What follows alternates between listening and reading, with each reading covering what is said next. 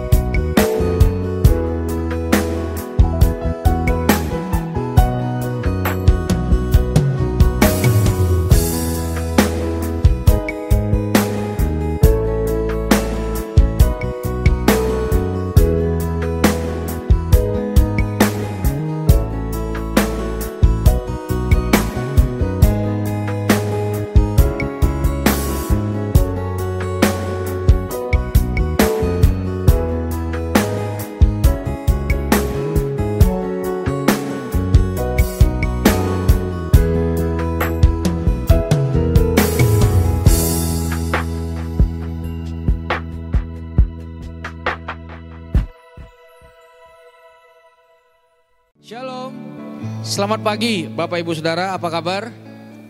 Ya, luar biasa, amin. Ya, siapa percaya sekali lagi Yesus hadir di tengah-tengah kita, amin. Ya, Bapak Ibu Saudara, eh, firman berkata Tuhan itu menyediakan hidangan di hadapan para lawan kita. Jadi pada pagi menjelang siang hari ini, ya ada hidangan istimewa buat setiap kita. Makaroni, makanan rohani. Jadi ambillah sebanyak-banyaknya. Saya percaya itu buat tubuh kita sehat dan membuat kita jadi orang luar biasa di dalam Tuhan. Amin. Ya, sebelum kita dengar firman Tuhan, coba lihat orang kanan kiri kita lalu bilang saya senang lihat kamu hari ini dan kita pasti diberkati. Haleluya. Dan siapa di tempat ini bersyukur ada di tempat ini. Amin. Saudara, eh, kita punya tuntunan Ya, saya percaya Tuhan itu menuntun kita dan uh, khusus pagi hari ini kita akan belajar sesuatu yang sangat penting Bapak Ibu. Dan menurut saya semua orang harus meletakkan hal ini menjadi pondasi keimanannya sama Tuhan. Ya, uh, kalau saudara terima warta ada beberapa pesan menarik yang ada di dalamnya. Saya percaya itu juga menolong dan memberkati setiap kita. Amin. Oke, Bapak Ibu saya mau mulai dengan ini kita tidak bisa mengenal dan belajar tentang Tuhan tanpa Tuhan. Nah, tolong cerna baik-baik. Di dalam kekristenan kita nggak bisa belajar ajarannya tanpa mengenal Tuhannya. Makanya di dalam perdebatan-perdebatan dialog antar agama itu tidak mungkin menemukan kedaulatan Tuhan yang utuh. Karena Tuhan tidak bisa dikenal hanya dengan ajarannya. Kalau mau belajar ajarannya kita harus mengenal Tuhannya. Yang setuju katakan amin. Karena di dalam kekristenan yang sejati bukan cuma manusia yang mencari Tuhan, tetapi Tuhan mencari dan mendapatkan setiap kita. Setuju? Jadi untuk pengenalan akan Tuhan, apa pun yang kita mau bangun di dalam Tuhan, kita harus lakukan juga dengan Tuhan. Setuju? Terutama hal ini Saudara. Kalau kita mau mengenal Tuhan, kita harus mulai juga dengan kehausan dan kelaparan dan motivasi yang baik untuk mengenal Tuhan. Kalau enggak, kita akan mengenal Tuhan, habis itu kita akan kehilangan Tuhan. Nah supaya saudara nggak bingung, saya mengajak kita lihat sebuah firman Tuhan. Uh, yang pertama, mari kita lihat dalam kejadian 3 ayat 1 sampai 3. Kejadian 3 ayat 1 sampai 3. Sekali lagi, kita tidak bisa belajar tentang Tuhan tanpa Tuhan. Oke? Okay? Nah sebelum kita baca boleh lihat ke depan sebentar. Saudara saya ingat waktu saya SD dulu ada satu majalah yang uh, terkenal banget namanya Bobo ya. Ada yang membaca sama ketahuan umur ya biasa ya. Bobo ada Bona, ada apalah banyak lah. Pokoknya majalah Bobo tuh populer banget. Nah salah satu pasti di setiap terbitan Bobo ada game yang kayak gini. Ada dua gambar, masih ingat? Gambar A, gambar B. Terus ada bawahnya carilah lima perbedaan dari gambar A dan gambar B. Nah itu ya, terus kita cari, uh, begitu dapat lima senang banget. Nah hari ini saya ingin mengajak saudara untuk melihat sebuah perbandingan dari dua ayat. Nah coba dari dua ayat ini, ayat yang sama tapi diucapkan satu oleh Tuhan, satu oleh manusia. Nah kalau saudara mau belajar, ini hoax pertama di dunia. Dari sinilah asalnya. Ya, jadi saya minta saudara untuk awal ini coba konsentrasi, bilang sama uh, kanan kirinya konsentrasi. Oke, nah sekali lagi saya ulangi, jangan coba kenal Tuhan tanpa Tuhan. Nah, kita lihat awal kejatuhan manusia, apa yang Alkitab katakan. Mari kita baca kejadian 3 ayat 1 sampai 3 hitungan ketiga. Dua, tiga. Adapun ular ialah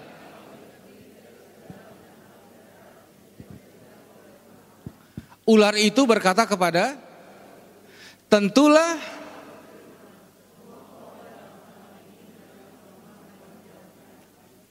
Lalu saut perempuan itu kepada buah pohon-pohonan dalam taman ini boleh kami makan. Tetapi tentang buah pohon yang ada di tengah-tengah taman, Allah berfirman, jangan kamu makan ataupun raba buah itu, nanti kamu mati. Nah Bapak Ibu, perempuan ini berdiskusi tentang firman dengan siapa? Iblis. Jadi sumber segala sesuatu harus kembali ke Tuhan. Setuju? Jadi setan itu membuka topik pembicaraan dengan manusia pertama kali bahas tentang apa? Firman. Makanya benar Alkitab bilang, kita sedang menghadapi satu masa di mana penyesatan menjadi kekuatan yang besar yang setan lakukan. Oke, ketika berdiskusi tentang firman, lalu perempuan ini mendengar diskusi dari setan. Apa yang perempuan ini katakan tentang firman Tuhan? Tolong tampilkan lagi ayat 2. Ya. Nih, perempuan ini menyampaikan firman yang diucapkan oleh mulut Tuhan. Buah pohon-pohonan dalam taman ini boleh kami makan. Ayat selanjutnya. Tetapi tentang buah pohon yang ada di tengah-tengah taman, Allah berfirman, jangan kamu makan ataupun rabah buah itu, nanti kamu mati. Nah, Bapak Ibu, kita lihat kalimat aslinya. Ini yang original, ini yang asli. Ada di mana? Mari kita buka kejadian 2 ayat 16 sampai 17. Nah ini perbandingannya. Satu kejadian 3, satu kejadian 2. Oke. Kejadian 2 ayat 16. Nah ini kalimat aslinya, perhatikan baik-baik. Lalu Tuhan Allah memberi perintah kepada manusia. Ini originalnya Bapak Ibu. Semua pohon dalam taman ini boleh kamu makan buahnya dengan bebas. Ayat 17.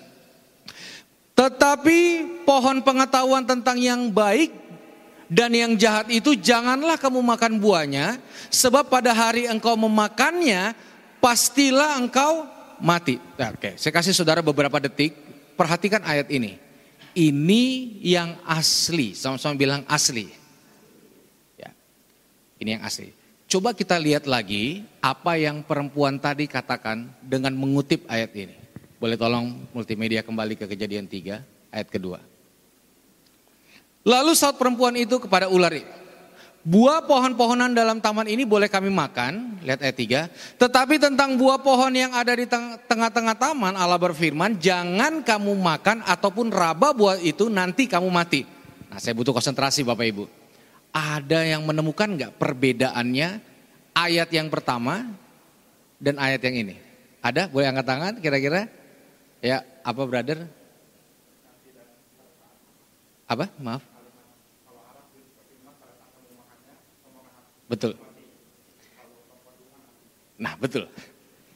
Kalimat aslinya bilang, coba lihat kejadian dua, maaf saya minta tolong banyak kerjasama multimedia. Kejadian dua, Allah berfirman, ya eh, kejadian dua. Kita lihat aslinya dulu.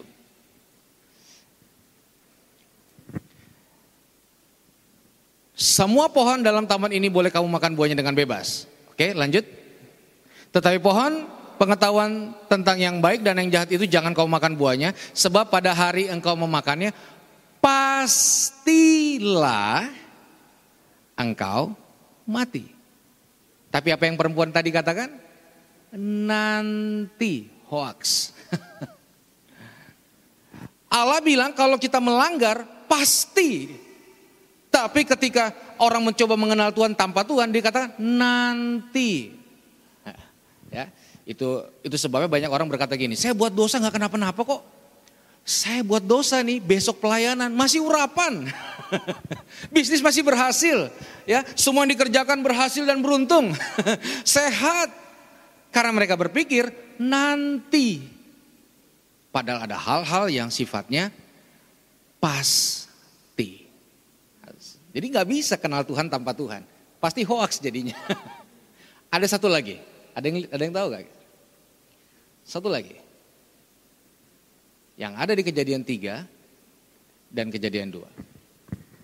Nih, lihat baik-baik, sudah. Saya akan tunjukkan. Tetapi pohon pengetahuan tentang yang baik dan yang jahat itu janganlah kamu makan buahnya, koma, oke? Coba lihat apa yang perempuan ini katakan. Tolong lanjut ke kejadian tiga. Allah berfirman jangan kamu makan. Nah ataupun raba nggak ada di kalimat aslinya. Ini hoax lagi. Ini kalimat hiperbola. Ini orang-orang bilang gini, gimana mau turut 10 perintah Allah? Satu aja susah. Apalagi 10 nggak mungkin. Semua bentuk alasan-alasan yang diciptakan sendiri dengan alasan rohani. Di sinilah muncul, maaf, kebusukan-kebusukan yang disembunyikan dengan bungkus ayat rohani dan tindakan-tindakan atau aktivitas keagamaan yang banyak, saudara. Di sinilah manusia mulai berpikir bahwa, saudara, kita bisa kok nutupin. yang buruk-buruk dengan yang bungkus rohani. Hati-hati dengan mengetahui kebenaran tanpa Tuhan. Dulu orang berhenti membunuh karena agama. Sekarang karena agama orang malah membunuh. Saudara, agama itu menjadi satu tools di mana orang berhenti membenci. Tapi sekarang karena agama orang punya hak untuk membenci. Aneh kan? Jadi kita mesti waspadai perjalanan kita dengan Tuhan. Jangan sampai kita kehilangan Tuhan dalam Tuhan. Jangan sampai kita kehilangan Tuhan di dalam pengertian-pengertian dan pengajaran-pengajaran yang kita mengerti sendiri. Amin. Saudara, murid-murid ikut Yesus. Iring Yesus. Ini bukan orang lain, murid. Satu kali kedatang badai. Saudara, orang kalau ada badai pasti teriak Tuhan, betul nggak? Saudara buka semua YouTube, video-video yang uh, merekam bencana di Palu, di Lombok, orang yang videoin pasti teriaknya apa? Tuhan, apa pun agamanya. Betul gak? Mau yang di Banten, pokoknya di video itu sambil gemeteran orang teriak Tuhan. Orang kalau dalam badai pasti teriak Tuhan. Kita juga gitu, betul gak? Nah di cerita ini sama, murid-murid ini lagi teriak, uh, lagi di ba tengah badai di perahu, dia teriak Tuhan. Dan saudara tahu Yesus waktu itu lagi berdoa di atas gunung sendirian. Ya inilah yang saya sering sebut saudara, tim Basarnas pertama di dunia. Yesus datang mendengar doa murid-muridnya dan menyelamatkan daripada berenang kelamaan, gaya bebas, gaya bungung lama, Yesus jalan di atas air. dan saudara tahu, nih ya ketika ada badai, lalu Yesus menampakkan diri, pasti mendatangkan damai sejahtera, betul gak? sukacita, betul gak? Setuju gak? Menurut saya kalau Yesus sudah ada, ya 90% masalah selesai lah. nah, tapi apa yang terjadi? Ketika Yesus muncul, apa yang murid-murid bilang? Hantu, lihat coba. Bersama Tuhan, tapi nggak kenal Tuhan. Saudara bayangin, Yesus dan Gundurwo beda jauh. Memang kalau Tuhan dibalik hantu, hantu deket. Tapi kalau pribadi ya beda. Hantu ya hantu, Tuhan ya Tuhan. Setuju gak saudara? Anak kecil juga kadang-kadang bisa tahu bedanya. Ini hantu, ini Tuhan. Loh, kok bisa orang sudah ikut pengajaran Yesus nggak tahu ini Tuhan apa hantu? Nah yang saya takutkan, waktu kita kenal Tuhan, jangan-jangan kita lihat orang kanan kiri kita hantu. Jangan-jangan kita lihat orang tua kita kayak hantu. Jangan-jangan kita lihat anak kita kayak hantu. Ya, itu yang terjadi saudara. Gembala bisa lihat jemaat kayak hantu, jemaat juga bisa lihat gembala kayak setan, sama aja. Artinya kita bisa menyimpulkan objek yang salah, eh, yang benar dengan pemikiran yang salah. Tapi tetap hidup di dalam Tuhan. Ini ngerinya, betul gak? Seperti hari-hari ini, orang mengklaim, pokoknya kalau saya nggak suka sama dia, Tuhan juga nggak suka sama dia. Pokoknya kalau saya bilang dia sesat, pasti Tuhan juga bilang dia sesat. Otomatis Tuhan setuju sama kita. Siapa yang Tuhan, siapa yang umat, kebalik. Setuju gak? Kita menjadi orang-orang rohani yang menganggap semua otoritas surga ada di perkataan kita. Emang iya sih, tapi kita harus hormat dalam kedaulatan Tuhan. Benar gak? Setuju gak saudara? Ya makanya dulu saya ingat dulu baru-baru bertobat. Kalau kamu mau sesuatu, beriman, klaim, klaim. Nah itu kan budaya mengklaim. Mau punya mobil, pergi ke uh, apa showroom, ngapain? Beli mobil, enggak, ambil brosurnya bro. Taruh di kamar, doain tiap hari. Ya, kalau ada mobil di jalan, tumpang tangan. Aku dalam nama Yesus jadi milikku. Itu kan mencuri dalam Tuhan. ya masih jomblo. Oh Tuhan putuskan dia, kan gini. Aku rebut dalam nama Yesus. Loh, kita punya pemikiran salah karena kita rajin mengklaim. Kita berpikir, oh benar gak? Oh, saya dulu kehidupan begitu. Lewat depan hotel dalam nama Yesus. Gak mau kerja, gak mau bayar harga, gak mau sekolah. Pokoknya dalam nama Yesus jadi milikku. Aneh kan? Itu kan budaya mengklaim, dipikir itu menjadi sebuah aktivitas rohani yang baik. Ini misalnya ya, contoh. Ko Budi Cimarta nih misalnya. Kan punya dua anak sih. Ya, satu kali dua anak Cici manggil Cici dan, dan, dan Kobudi. Pa, ma sini.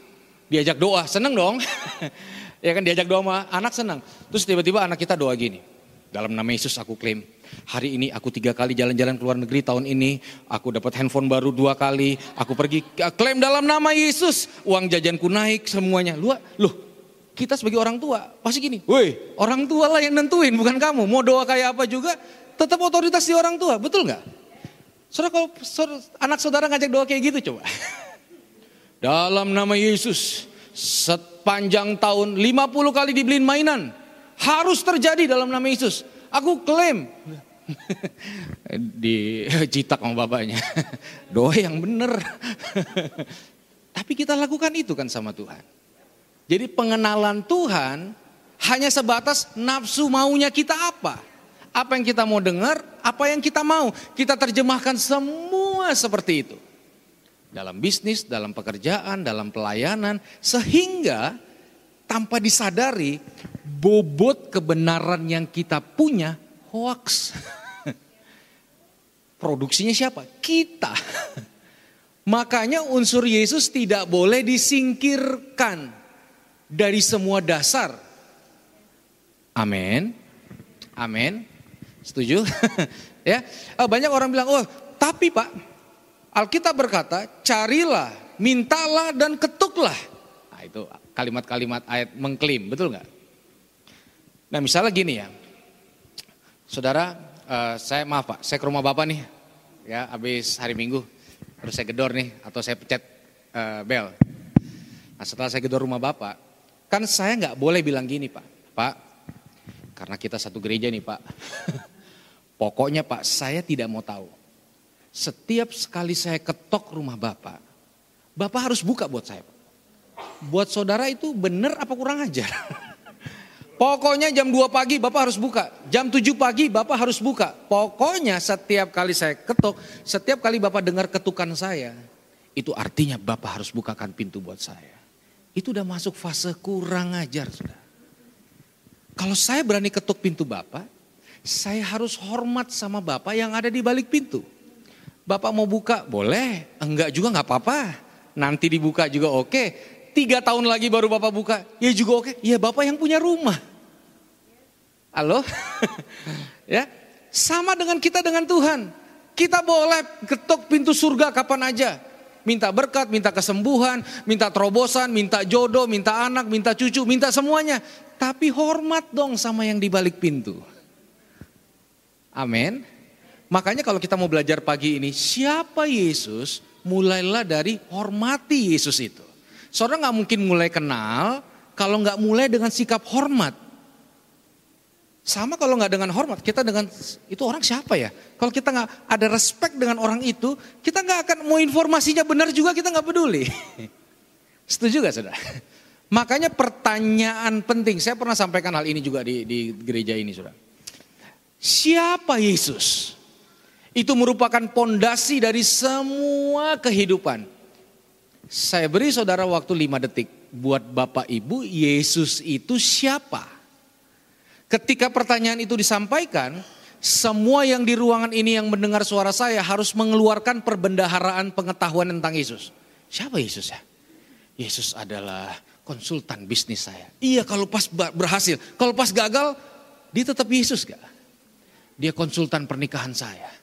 Kalau pas lagi ribut, Tiga bulan gak berhenti-berhenti, dia tetap Yesus apa enggak? Oh dia penyembuh saya. Dia adalah yang membuat saya keluar dari resesi. Kalau enggak, apakah dia tetap Yesus? Saudara banyak banget iklan-iklan sekarang ya. Hadirilah banjirilah, bebas dari kutuk, bebas dari resesi, bebas dari semua. Itu seperti gini saudara. Kalau bayangin kita lagi dicuci otak dengan gini. Eh keadaan lagi susah. Apa-apa mahal. Hidup menderita. Saudara, ucapan itu Alkitab bilang keluar dari mulut orang yang tidak kenal Tuhan. Semua ini dicari oleh orang yang tidak kenal Tuhan. Saudara bayangin, firman berkata, jangan khawatir apa yang akan kamu makan. Apa yang kamu pakai. Setuju gak? Hidup kita ini dipelihara oleh Yesus. Bukan capres-cawapres. Gak ada hubungannya. Mau barang mahal, infrastruktur nggak jadi juga, kita tetap dipelihara. Itu juga sudah. Nggak ada hubungannya dengan pihak luar. Ini pihak harusnya pengertian kita utuh. Halo, burung di udara dipelihara Tuhan. Kecuali yang di kandang manusia. Itu dipelihara manusia namanya. Dikandangin. Loh pemeliharaan Tuhan bukan di kandang. pemeliharaan Tuhan itu di alam bebas. Setuju gak saudara? Artinya gak akan kelaparan, didandani dan gak perlu tak khawatir akan dipakai. Apa yang akan makan minum.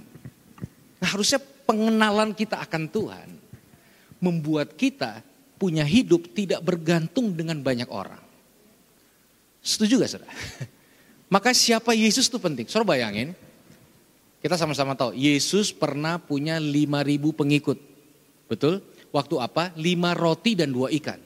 Saudara, ini bayang-bayang saya nggak ada di Alkitab ya. Kalau saya ada hadir di saat itu, nggak ngapa-ngapain Bapak Ibu. Tiba-tiba perut kenyang sisa 12 bakul. Langsung saya bisa berpikir gini, wih ikut Tuhan. Gak usah kerja, gak usah bayar harga. Lumayan banyak gratisan. Mentalnya gratisan, mentalnya selalu diayomi, diayomi, diayomi. Wih enak ya ikut Tuhan ya. ya orang lain kerja, pergi gelap, pulang gelap. Wih kita dapat lima roti dan dua ikan. Tiba-tiba Yesus rubah khotbahnya. Akulah roti hidup. Nah sudah bayangin. Orang cuma mau roti beneran, tiba-tiba Yesus berkata, ini pengenalan akan Tuhan. Lalu apa yang terjadi? Lima ribu semuanya pergi ninggalin Yesus. Hati-hati dengan pengenalan kita di dalam Tuhan, tapi salah. Jangan pernah keluarkan Tuhan dari ranah perjalanan kita bersama Tuhan. Makanya Yesus tuh saudara, di dalam perjalanan dengan murid-muridnya, dia dia pernah cek, saudara. Cek and recheck. Ini murid-murid benar-benar hidup di dalam aku atau tidak.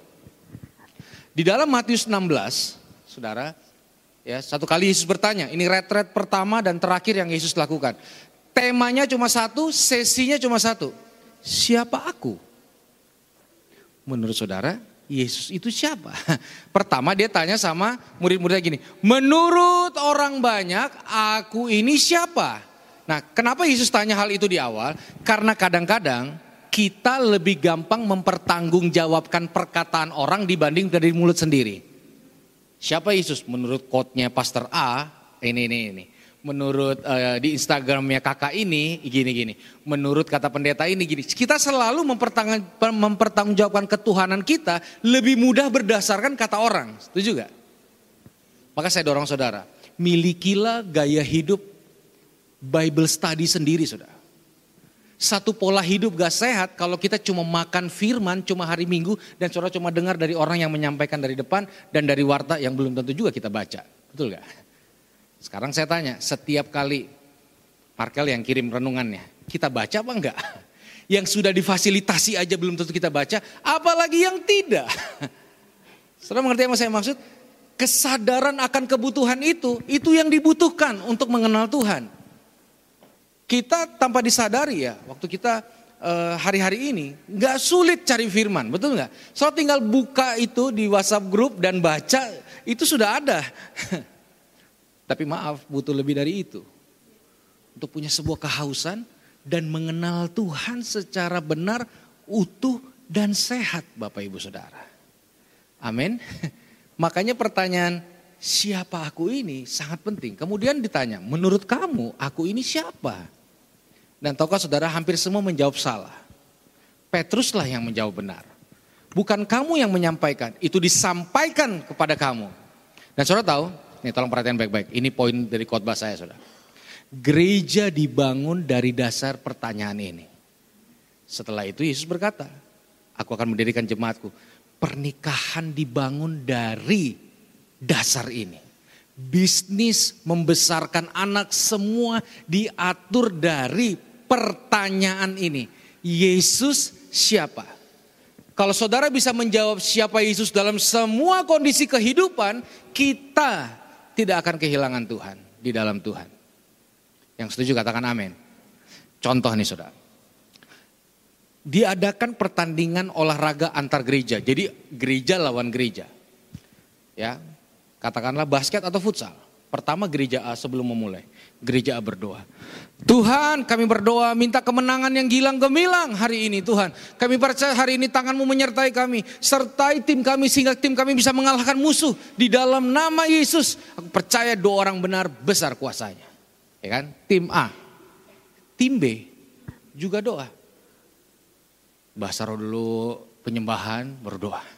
Aku rebut kemenangan dalam nama Yesus. Aku hancurkan semua penghalang dalam nama Yesus. Aku klaim kemenangan. Dua tiga orang berkumpul di dalam namamu. Engkau hadir dan kami sepakat memperkatakan kemenangan dalam nama Yesus. Tim A berdoa dalam nama Yesus. Tim B berdoa dalam nama Yesus. Tuhan dengar yang mana? Coba Tuhan dengar yang mana? Menurut versi B, pasti Tuhan mendengar yang B. Yang A juga, tapi dua-dua doa dalam nama Yesus. Dua-dua mengklaim janji Tuhan, dua-dua anak Tuhan. Di situasi yang seperti ini, yang paling penting kita kenal Tuhan. Tuhan itu siapa? Kalau setiap yang kita mau langsung kita dapat, maaf, itu pembantu kali, bukan Tuhan. Yang bisa kita suruh-suruh kapan kita mau, lalu kalau nggak bagus kita marahin. Setuju gak saudara? Berarti kan gini, jangan cuma doa supaya menang. Berdoa juga supaya jangan nangis kalau kalah. Setuju gak? Maka saya setuju perkataan banyak orang, jangan ajak Tuhan dalam kampanye politik. Karena dia bukan juru kampanye. Dia bisa pilih yang tidak kita pilih. Dan itu suka-suka Tuhan. Setuju gak? Makanya siapa Tuhan buat kita? Dalam pernikahan kita bisa siapkan semua skenario yang baik. Tapi ujung-ujungnya kedaulatan Tuhan yang jadi. Rasa hormat akan kedaulatan Tuhan itu yang lahir dari pengenalan kita akan Tuhan. Maka gini, saya, saya rasa saudara mesti bersyukur ada di tempat ini. Karena di tempat ini saudara terus didorong dan ditolong untuk tetap menghadirkan Yesus dalam semua pengenalan dan perjalanan kita dengan Tuhan. Yang setuju, katakan amin. ya, kita nggak bisa angkat pribadi Yesus dan pengenalan. Makanya tanpa kegairahan, saya ulangi saudara, ini yang sangat sulit. Membangun kegairahan dan kecintaan akan Tuhan. Setuju? Setuju? Ya itu, itu itu selalu saya picu saudara kalau saya pribadi dari bangun tidur ya setiap kali saya mau ke, ibadah ke tempat ini saya selalu usahakan datang cepat meskipun nggak ngapa-ngapain Bukan masalahnya datang cepat enggak, itu melatih saya punya kegairahan dan kehausan saya akan Tuhan. Ya, e, menjaga semua orang punya versinya masing-masing. Tapi tolong temukan cara supaya kita ini tetap lapar dan haus akan Tuhan. Saudara, hati-hati dengan zona kenyamanan. Karena di zona itu lebih banyak orang kehilangan Tuhan dibanding zona waktu di bawah. Rata-rata orang diinjek-injek jadi keset kuat. Dihina-hina kuat. Lagi kere kuat. Makan cuma sekali sehari kuat. Eh pas berkelimpahan hilang di atas. Lupa di atas. Betul gak? Makanya ada orang-orang yang diizinkan Tuhan lama di bawah.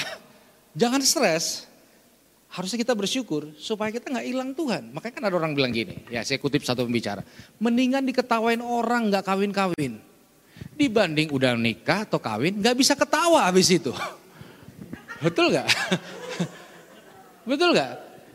Rasanya sudah menikah lalu nggak bisa ketawa itu lebih menderita dibanding diketawain orang. Weh kapan kawin, kapan kawin, kapan kawin. Benar.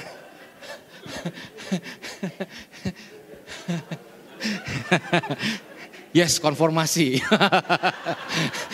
Memang benar Tuhan pakai tempat ini ya, konformasi.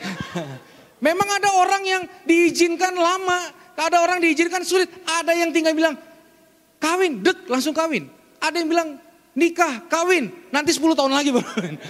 Ada yang diizinkan dengan dapat, dengan gampang diambil. Ada yang diizinkan dengan keringat air mata, keringat air mata. Makan hati, makan hati, makan hati, makan hati, makan hati, makan hati, makan hati. Keringat air mata, keringat, dan belum tentu dapat. Tapi Nah pertanyaannya, dia tetap Yesus apa enggak? Yesus itu siapa? Kalau kita percaya Yesus itu Tuhan, ya berarti terserah Tuhan dong. Ya kita lakukan yang terbaik, jangan males. Tapi ada hal-hal yang kita nggak bisa uh, skenariokan, betul nggak? apalagi masalah hubungan. Setuju gak? Bener deh. Ya, tetap kuatlah kalau kamu ditertawakan terus. Karena saya ulangi, sudah menikah habis itu tidak bisa ketawa, lebih menderita. Lebih menderita. Makan hati. Itu kalau istilah ada satu orang menyampaikan istilah kunyah silet seumur hidup. Wow. ya, makanya penting pengenalan kita akan Tuhan. Sama dengan pelayanan juga gitu. Intinya Tuhan apa bukan? Yang berdaulat kalau enggak kita akan haus jadwal, haus ini, haus pengakuan, haus arena dan sebagainya. Betul. Ya. Korubin selalu bilang ini, orang dalam Tuhan bisa jadi penguasa tanpa jadi penguasa. Dia bisa membuat pertunjukan tanpa panggung. Betul gak? Dia bisa menari tanpa musik.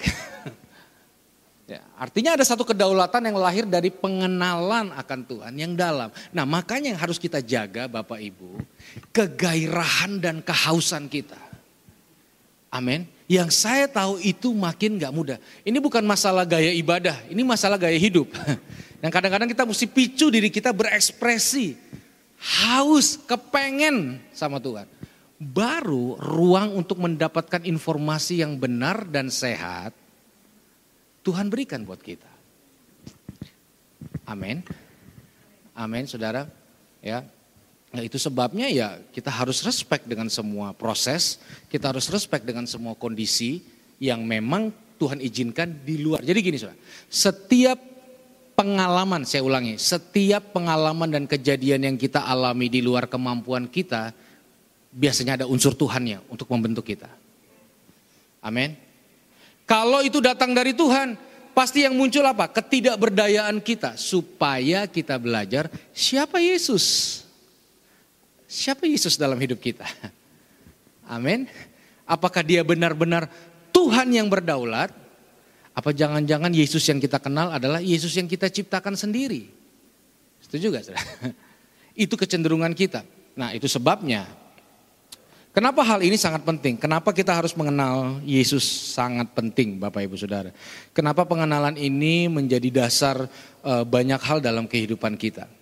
Mari kita lihat ayat yang terakhir, Matius 25 ayat 14 sampai 19.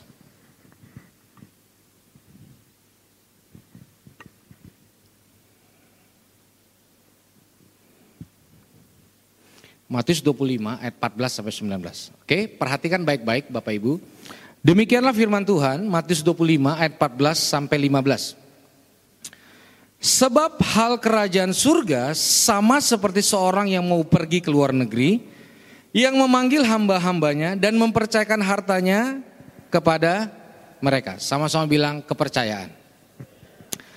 Yang seorang diberikan lima talenta, yang seorang lagi dua, yang seorang lagi satu, masing-masing menurut kesanggupannya lalu ia berangkat. Jadi gini, tolong perhatikan ke depan semua supaya jangan ada yang kelewat. Tuhan itu mempercayakan sesuatu berdasarkan kesanggupan kita masing-masing. Saudara, kesanggupan kita dari kacamata Tuhan, Tuhan tuh bukan seperti apa ya, HRD. Jadi dia lihat orang mau melamar kerja, baru diprediksikan, hmm, ini cocok di sini. Kalau Tuhan saudara mengevaluasi menurut kemampuan kita, dia tahu dari awal, dia juga udah tahu akhirnya. Makanya dia putuskan berdasarkan alfa dan omega. Dia udah tahu kalau dia percayakan ini karena dia tahu kita di awal bahkan sampai hal yang kita nggak tahu. Menurut kesanggupannya masing-masing. Jadi jangan sibuk minta. Sibuk siapkan diri terima. Amin. Kekuatan doa yang paling dahsyat menurut saya adalah kemampuan menerima jawaban doanya. Bukan klaimnya. Jadi yang kita harus siapkan di awal tahun ini mari bangun kesanggupan lebih lagi. Nah, dasar dari kesanggupan ini adalah pengenalan yang sehat akan Tuhan. Jadi Tuhan mempercayakan sesuatu berdasarkan pengenalan kita yang sehat akan Tuhan menurut kesanggupan masing-masing. Siapa yang bersyukur untuk hal itu? Berarti adil kan? Ya, yang satu dipercaya lima karena memang sanggup lima. Yang satu dua, ya karena memang sanggupnya dua. yang satu satu. ya, eh, berdasarkan apa? Berdasarkan pengenalan dan perspektifnya sama Tuhan. Terbukti kok, yang dikasih lima jadi sepuluh. Kasih dua jadi empat. Kasih satu, nah emang bermasalah. Perspektifnya bermasalah. Kenapa? Dia bilang Tuhan itu jahat. Dan suruh tahu, perspektif kita akan Tuhan itu seperti cermin. Maka berbaliklah seperti Tuhan yang jahat sama dia. Diambil dikasih yang lima. Hati-hati dengan perspektif kita. Kalau kita lihat si A, kayaknya dia ini jahat sama saya. Maka kita akan ngalamin yang jahat dari dia meskipun dia bukan dia punya hal yang baik dan hal yang jahat. Setuju gak? Betul gak? Saudara lihat satu tempat, komunitas, organisasi atau apa pun. Kalau saudara lihat, wah ini kayak jahat nih. Maka saudara akan terima yang jahatnya aja. Karena perspektif itu, makanya pengenalan kita itu penting. Lebih dari sekedar aktivitas dan uh, kebiasaan kita kenal Tuhan. Nah makanya begini Bapak Ibu, ini menurut saya sih, tahun 2019, kita nggak boleh cetek kenal Tuhan. Kita nggak boleh punya pengenalan Tuhan yang sederhana. Kita nggak boleh punya pengetahuan yang hanya berdasarkan apa kata orang aja. Yang setuju, katakan amin. Amin. Dia harus tetap jadi Tuhan yang berdaulat penuh atas hidup kita. Amin. Kita nggak tahu apa yang terjadi besok, kita nggak tahu apa yang terjadi lusa, tapi kita percaya apa pun yang akan terjadi nanti, kedaulatan Tuhan itu sempurna. Setuju?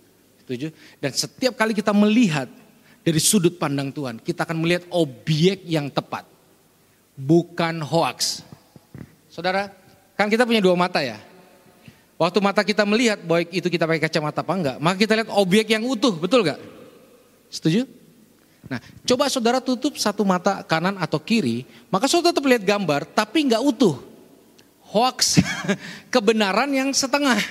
Makanya kita dikasih dua mata, supaya kita melihat satu objek bukan cuma dari sudut pandang kita, tapi juga dari sudut pandang Tuhan. Amin.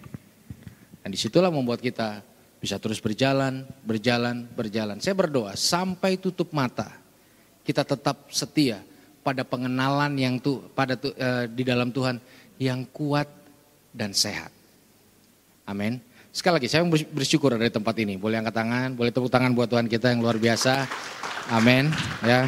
Jadi sekali lagi mari kenali Tuhan sungguh-sungguh. Mari ingini Tuhan sungguh-sungguh. Saya dorong saudara, mari miliki kehidupan pengenalan yang Tuhan lebih dari sebelumnya maka kita akan alami hal-hal yang mungkin kita tidak pikir, tapi itu disediakan dan dipercayakan buat setiap kita. Saya percaya tahun ini kita dipercayakan banyak hal, amin. Dari awal tahun, pertengahan tahun, sampai akhir tahun. Tapi jangan lupa bangun kesanggupan setiap hari. Amin. Mari kita tundukkan kepala.